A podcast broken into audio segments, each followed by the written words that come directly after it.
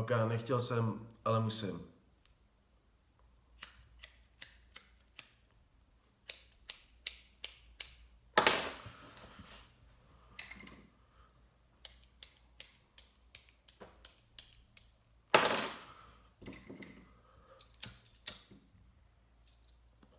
Starý dobrý zapalovače fungují nejlíp.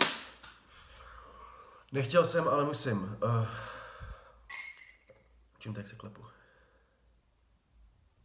Úplně vystreslej z tohohle videa. Úplně vystreslej, ale proto vím, že je dobře, že ho dělám.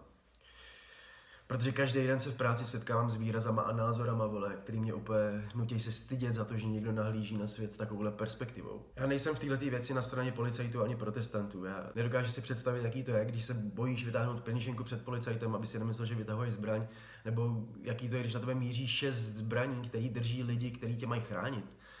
Ani si nedokážu představit, jaký to je, ten strach, když prostě večer jako policajt zastavuješ auto nebo někoho na ulici a v jakýkoliv moment může ten dotyčný vytáhnout nůž nebo zbraň a změnit celý život.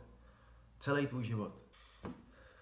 Vidím v obě strany, ale většina lidí si vybere jenom tu jednu a hrozně agresivně ji chrání. Hrozně mě mrzí, že musíme vždycky rozdělit všechno na čistý zlo a čistý dobro, i když víme, že to nikdy není tak kurva jednoduchý. Víme, že všichni nejsou stejní, víme, že nemůžeme lidi házet do jednoho pytle, každý si prošel něčím jiným, každý vyrost někde jinde. Nezáleží na barvě platě nebo národnosti, ale stejně na to nalížíme jenom jednostranně. Buď jsou zlí tyhle nebo tyhle, a bez výjimky.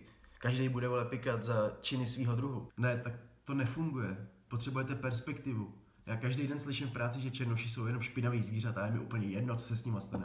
Každý den slyším, jak si to zaslouží, když se chovají jako dementi a rabujou. Já každý den slyším, že jaký si to udělají, takový to mají. Kurva, pomněte se na to trochu z jiné perspektivy. Chápeš, že většina menšin vyrůstá celý život s tím, že na ně koukají ostatní jinak? Chápeš, že kdybys dělal to, co děláš po večerech vožralej, na veřejnosti a byl si jiný barvy platí než bílý, tak se třeba už nemusíš vrátit domů? Chápeš, kolik máš kurva privilegií, který nevnímáš a nevážíš si jich jenom kvůli tomu, že jsi se narodil tam, kde jsi se narodil? Jak můžeš nesnášet celou rasu lidí, kterou si v životě neviděl ani nepoznal a být stoprocentně přesvědčený, že je to ta správná cesta? Já vím proč, protože je těžký se vymanit z toho stereotypu, protože je těžký ve 25, 30, 40, 50 letech pak říct, aha, mýlil jsem se, vole, měním názor.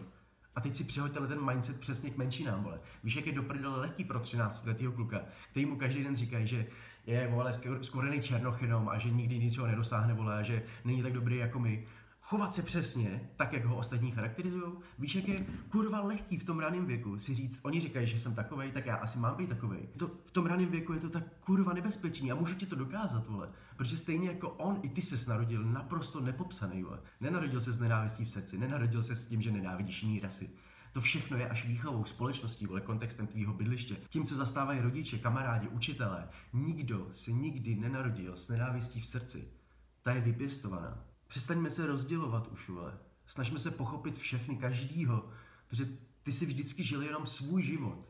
Tak jak bys mohl chápat, proč se někdo třeba chová jinak, vole, když jsi nezažil to, co on? Zkus empatizovat, pochopit, vidět ten kontext. Neodsuzovat, jenom prostě se učit. To, že něčemu nerozumíš, neznamená, že je to špatně. Pojďme se, vole, přestat hádat. Kdo má pravdu? A naučit se empatie. Protože nenávist nikdy neporazíš nenávistí. Nenávist porazíš jenom láskou.